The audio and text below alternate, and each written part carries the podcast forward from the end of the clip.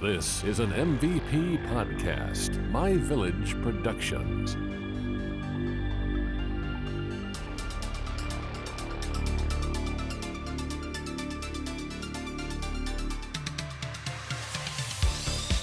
Welcome to Unsolved America, a show where we explore unsolved mysteries throughout the United States. I'm your host, Tiffany. And I'm your host, Andy. And each week we're going to throw a dart at a map of the United States. And wherever that dart lies, that is where our mystery is. So this week I landed on Tennessee. Let's investigate. Yeah, buddy. So this is a tale about a Canadian who found himself in Tennessee. Which is weird. Yeah, oh, that's not even the weirdest thing. All right, let's get into it. So, person's name is Blair Adams. He is a mm-hmm. he was a 31 year old Canadian resident who, in the summer of 1996, was found dead in a very bizarre crime scene in Knoxville, Tennessee. We're just jumping straight to the fact. He's Oh. dead. He's dead. Okay. but we don't know who. the days leading up to his death were just as like bizarre as like the crime scene itself. Hmm. Um, leading up to uh, July 6th, his mom had noticed that his mood had changed a lot and he was very paranoid and on edge.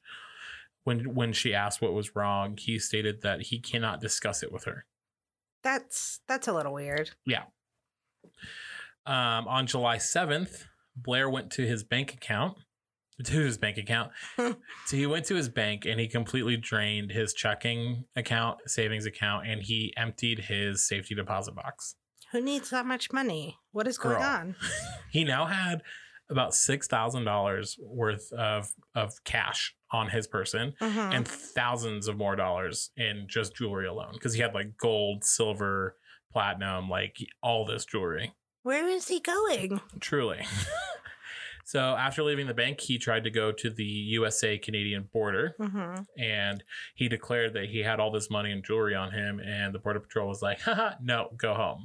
because essentially, being a single white male with nothing but cash on them, they just assumed that he was a drug trafficker. Which obviously, that's what I would assume too.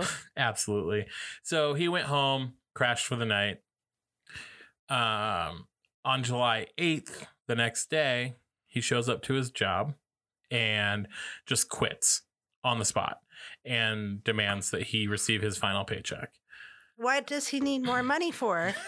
Girl, he's done. He's like checking out. He's like, I'm out. Mhm. People are trying to, people are after me, I guess. I don't know. Oh my gosh. So weird. Um, so he then went home and he purchased a round trip ticket to Frankfurt, Germany, that was supposed to leave the following day. He was just trying to go to the US and now he's going to Germany. He just wants to get out, Apparently, I is mean, my impression. Like he's just like, I need to get away from where I am now. ah, I wonder what he was into. That's what, yeah. So after purchasing the ticket, he went over to his friend's house. They were like chilling. They were like having a little kiki. And he was like, girl, somebody's trying to kill me. and sh- his friend's like, what? And then, and then he was like, yeah, somebody's trying to kill me. Uh, I need you to help me get into the USA. And she's like, "Mm, it won't be me. I'm so No, sorry. That's shady. Absolutely. Absolutely. I mean, I would help you, but like we've known each other for like 10 what I won't do is commit something illegal. If I knew I was committing a crime, probably not. I mean, Would I show up to like hide a body for you? Absolutely. of course. um, but so hmm, she was like, "Nah, sorry, I really can't help you. This is your problem, not mine." Right. So next morning, he's supposed to leave for Frankfurt, Germany. He Mhm. decides that's a no. He rents a car from the airport and decides that he's going to try and cross the border into the United States one last time. Okay. So he makes it to the border and he actually makes it into Seattle. Huh. So crosses the border. He's now at SeaTac. SeaTac. Um, returns the rental car and purchases a one-way ticket to Washington D.C. First of all, why is this other border patrol person being like, "Oh, you have this much money and jewelry"? He We're- probably had other stuff on him. I, am I, assuming. maybe, maybe he went home and gathered more, packed an overnight bag. all of that stuff. May okay, I can understand that, but then why to Washington? Washington D.C. is really, really confusing. So he had the opportunity to purchase a round trip ticket for about three hundred dollars, and mm-hmm. he said, "No, thank you. I want a one way ticket, which costs seven hundred and sixty dollars. I think roughly somewhere around there. That's a little bit shady, though. I mean, Yeah, who are you? even if you don't return, use the return flight. I mean, I would, I would definitely buy the round trip if it was cheaper. yeah, that means that you are planning to. I don't know. on that and see what I would do is because I'm a nice person. So what I would do is I'd buy the round trip ticket and on the returning flight I would choose the middle seat. So then somebody is blessed with not having to sit with three people in a row. You're welcome. Would you? Would you? I, I take the window seat. This is my seat. Thank you so much. I mean, it depends. So if you're in that mental state of, you know, trying to hide, Oh, you are not thinking. Clearly we are having like a full psychotic break. Like there's no I'm not even like I don't even know psychology that much, but Mhm. like this sounds like a psychotic break to me. It, it Like, does. He is on the loose I in more ways than one. all right. So he lands in Washington, D.C. He decides to rent another car from the airport and he drives it straight through without stopping to Knoxville, Tennessee. All right. Questions. Yeah. Okay. First off, what car is this? Because right? I mean, I don't need to get any what gas. gas mileage is this? That's great. Um, so he does stop for gas once he gets to Knoxville. Mhm. Um, fills up, and then he returns. He goes inside and tells the attendant that he can't get his car to start. Okay. So he ha- the attendant's like, "Oh, that's really weird. Like, let me help you out." So he hands him the key to the car, and the attendant's like, he, attendant quickly realizes like, "Oh, this isn't the right key to the car." What? And so he's like, "Yeah, like the rental company must have given you the wrong key. I'm so sorry." That's where eh, that's weird because it's like one how How did he drive? I guess if they um you know how like some of the older cars you'd be able to like you could start your car and then you Mm. could remove the key. Oh, yeah. I'm I wonder if maybe like that and then they handed him the key. The wrong key? I don't know. But this is after he drove. The key the key thing comes back up. So let's Okay. let's proceed. So Okay. the the attendant's like, "Yo. So sorry this is fucked up. I get off in a little while. I'm a good Samaritan. I'm going to drive you to the nearest hotel." Hmm. and so drops him off. Now the hotel manager notices he like distinctly remembers uh, Blair because once he was dropped off, Blair was seen walking in and out of the lobby like five or six times before actually like going to the counter Wow. and like checking in. oh, I think he might have been like scouting to see if anybody followed him. Girl, I'm getting like chills. This this one actually really kind of creeps me out because it's just so weird. hmm So back it up, friends and family in Canada after they found everything out, right? hmm Comes like they they're like we don't know they're like why was he in Tennessee Yeah. of all places? Like why let alone like why like Seattle, Washington DC, like why was his final destination Knoxville, Tennessee? And everybody everybody was like we don't know. There's no family there. There's no friends. He doesn't know anybody there. Like it's literally just the most random place that they could even like fathom that he would just sh- turn up in. I mean, but did he know anybody in Seattle and Washington D.C.? Uh, Did it say? It didn't say. Mm, No. Okay. They they I think they were just focused on that final destination Right, right. because it was just so odd. Like why why did he decide that he was going to stay in Knoxville, Tennessee? Right. Okay. Um and they they even said like, you know, he hadn't even been to the southern the only time that he had been to the southern part of the United States was when he attended the Olympics like a few years before. Hmm, So they're like and it wasn't in Tennessee. that's weird. so they right off the bat were like red flags. Blair finally decides to approach the the hotel manager hmm and proceeds to try to check in. Okay. And he said the hotel manager was was saying that it just seemed He was very on edge, Mm-hmm. constantly looking like around and like behind his back, like as if he was anticipating somebody was going to walk into the lobby for him. Like he was waiting for somebody. I know, well, and that's what made me feel like going in and out of the lobby, like you were saying, seven times Mhm. and pacing. Uh, He definitely was on the lookout. Yeah. It's such erratic behavior. Yeah. So weird. So he finally checks in, and instead of going up to his room, he pockets his hotel key and walks out of the hotel and never returns. Okay. 12 hours later, his body ends up in a parking lot that's only a half mile away. Oh my. Well, it's like a parking lot, but it was like also like a construction site. Mm-hmm. Got it. So well, I mean, did they know where he was between those 12 hours at all? so yes and no. Okay. The only lead that they have for this case is that several people reported seeing Blair at multiple different restaurants throughout the night with an unknown male. Okay.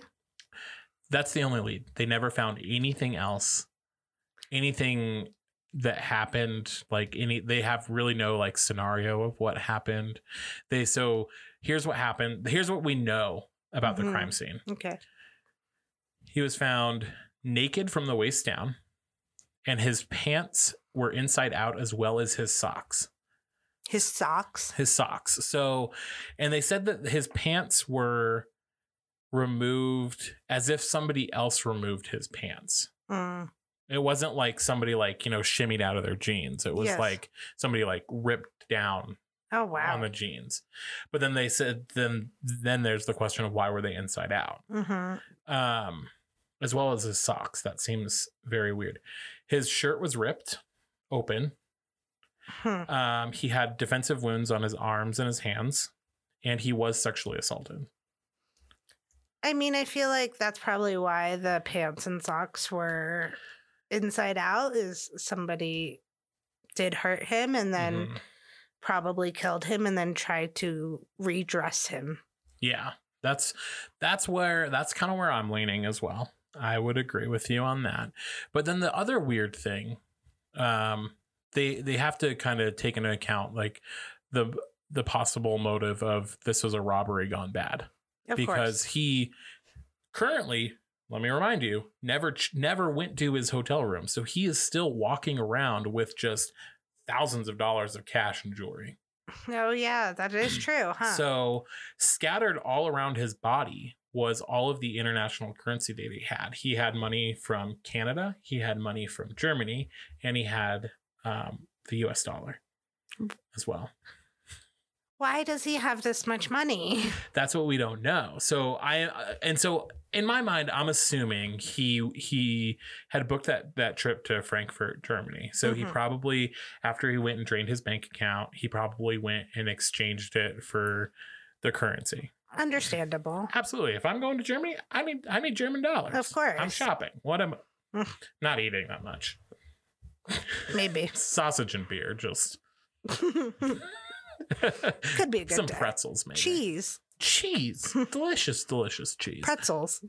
I, I do like pretzels. A Mhm. nice yeasty pretzel. hmm Um, and his fanny pack full of jewelry was left next to his body. So obviously it wasn't for to rob him Mhm. of So money. my theory is is the money was scattered everywhere because I think somebody probably found his body, didn't realize he was dead. Try was attempting to rob him, realized he was dead, dropped everything and ran.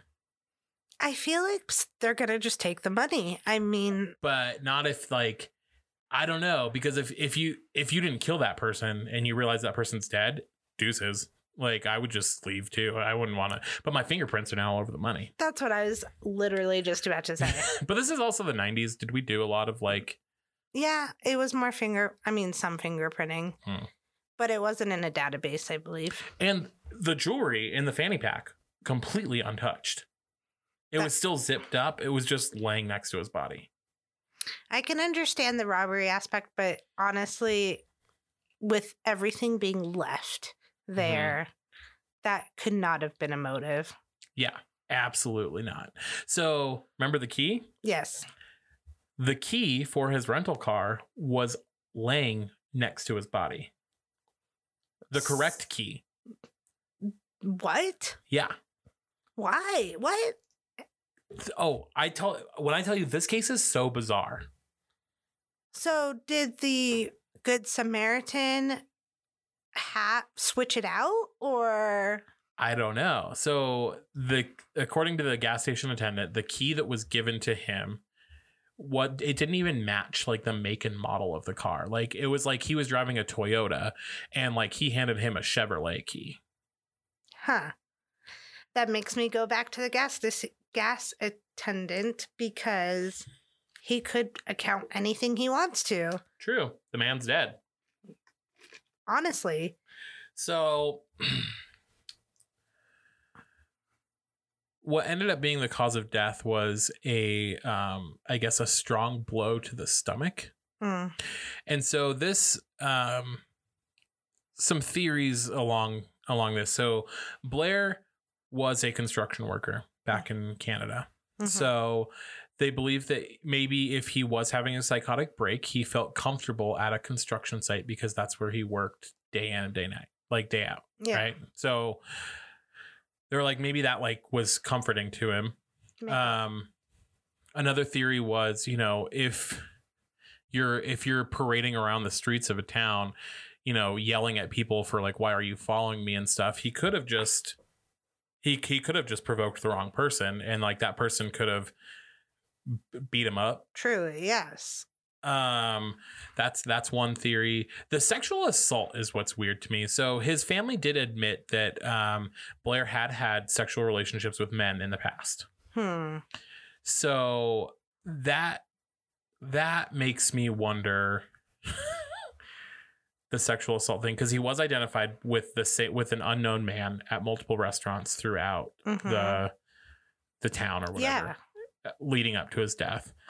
Um, the multiple restaurants thing is weird too because why, like, isn't like for me like a restaurant thing? It's like it's like a one and done thing. Like I'm not going to multiple restaurants in one night. I mean, I have done it before, but like getting appetizers at each restaurant or getting drinks at each restaurant, if Yeah. they're in close proximity, I won't drive across town doing that. Yeah. So it just honestly depends. Yeah. Um, so back to the construction site. So this, the the theory is that he he's comfortable at a construction site. He went there, um, maybe was on scaffolding and he fell over and fell onto like a, a pile of construction equipment, and that was like the the blow that to his stomach that killed him because he also had a laceration on his forehead. Yeah. And I mean, that's understandable being on a construction site. But then they were like, if that was the case, why was he naked on a scaffolding in a construction site? Well, maybe him and his friend were very adventurous. Getting a little freaky. I don't know. It's it's very th- this is a very odd case to me. Um yeah, there's a lot of detail that just doesn't line up with one another at all. no. I it definitely to me it sounds like he was in the midst of a psychotic break. Um or he was really tangled up in some really fucked up shit back in Canada. Way maybe it was a drug deal gone wrong or they have no they have no suspects. That's what's crazy. They literally don't know any information about what happened that night. I'd be interested to know if they've talked to the gas attendant more because I feel like I'm sorry I'm going this way, but no, no, no. he's the only person that he knew in Tennessee. True. He's the At- only person that he's talked to for a while. Yep. And so he spent time with him in the car to go to the hotel. And, Mhm. you know, he physically did have a key to his car in his hand. Mhm. And who knows? Yeah, But I mean, there's so many possibilities. absolutely. Just super bizarre. Yeah. I hope. Hopefully something comes up. Oh, there was a tuft of hair that was found in his hand. So have they been, have they tested that now? They nothing nothing showed up.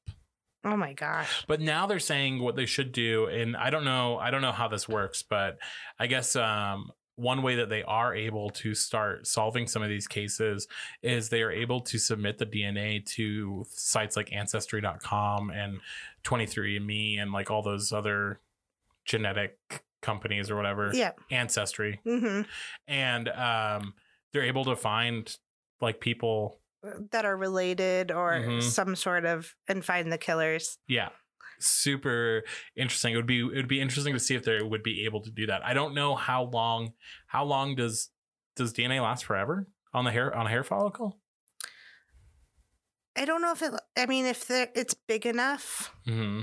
And the full amount of the follicle is there instead of just trace amounts, Mm-hmm. and if it was asking you, preserved. like you're a well, I mean, if it's preserved well enough, yeah and who knows, in the '90s they probably didn't realize that, so they could have just thrown it in an envelope instead of a plastic bag or mm-hmm. what have you. But if it's preserved, I think you can still go back because obviously we have pulled DNA from dinosaurs. Mm-hmm. So they do have a composite sketch of the of the unidentified man um and that is going to be available on our blog for anybody to look at if you you know recognize him it, he just looks like a dude yeah, he a normal dude. Yeah. Just just completely normal Thank you for listening to this episode of Unsolved America, hosted by Tiffany and Andy. Make sure to follow us on social media at Unsolved America 303 and subscribe to our show wherever you listen to podcasts. This has been an MVP podcast, My Village production.